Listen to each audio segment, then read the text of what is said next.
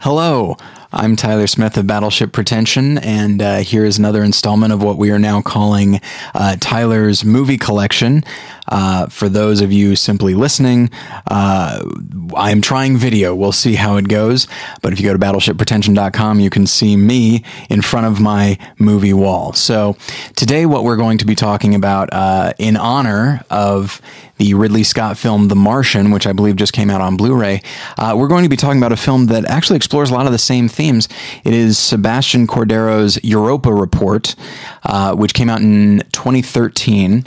It is a, I guess you could say, a found footage film. Um, it doesn't, it's, I don't know. It doesn't feel like that, even though it definitely is. It falls into that genre. It doesn't feel the same as the others, um, because what it is about, it is about a manned trip to the fourth largest moon of Jupiter. So, uh, and the idea is uh, that we have found what looks to be life in some capacity on that moon, and so uh, a crew.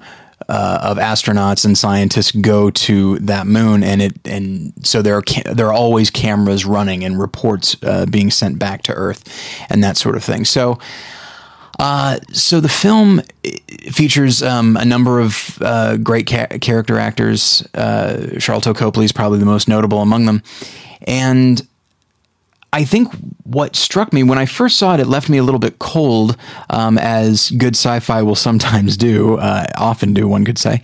Um, but it actually grew on me the more I thought about it, and I think it's because the the theme that it explores is one that uh, a lot of people have been praising The Martian for, which is not necessarily being like pro science, but pro the idea behind science, like why people uh, get involved in that, the idea of of progress being made, the quest for knowledge, and the idea that that is actually dangerous and that people in the past, whether it be uh, general space travel or you know making just flight or or I guess just uh, building things or discovering things in a lab, uh, there's always uh, the danger that you could get hurt or maybe even killed.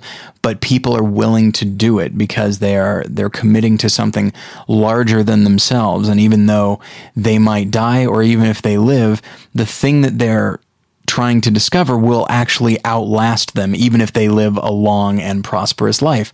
And so that that is a thing that, that really struck me when I saw The Martian, and a, a lot of other people have mentioned it. Um, and in fact, there's a there's a, a, political commentator, and regardless of what your personal politics are, um, there he is a conservative commentator. His name is Bill Whittle, and he is fascinated by space travel uh, to the extent that I, to an extent that I myself am not that interested in. But his excitement is very palpable, and one thing that he talks about a lot is this idea that with progress comes.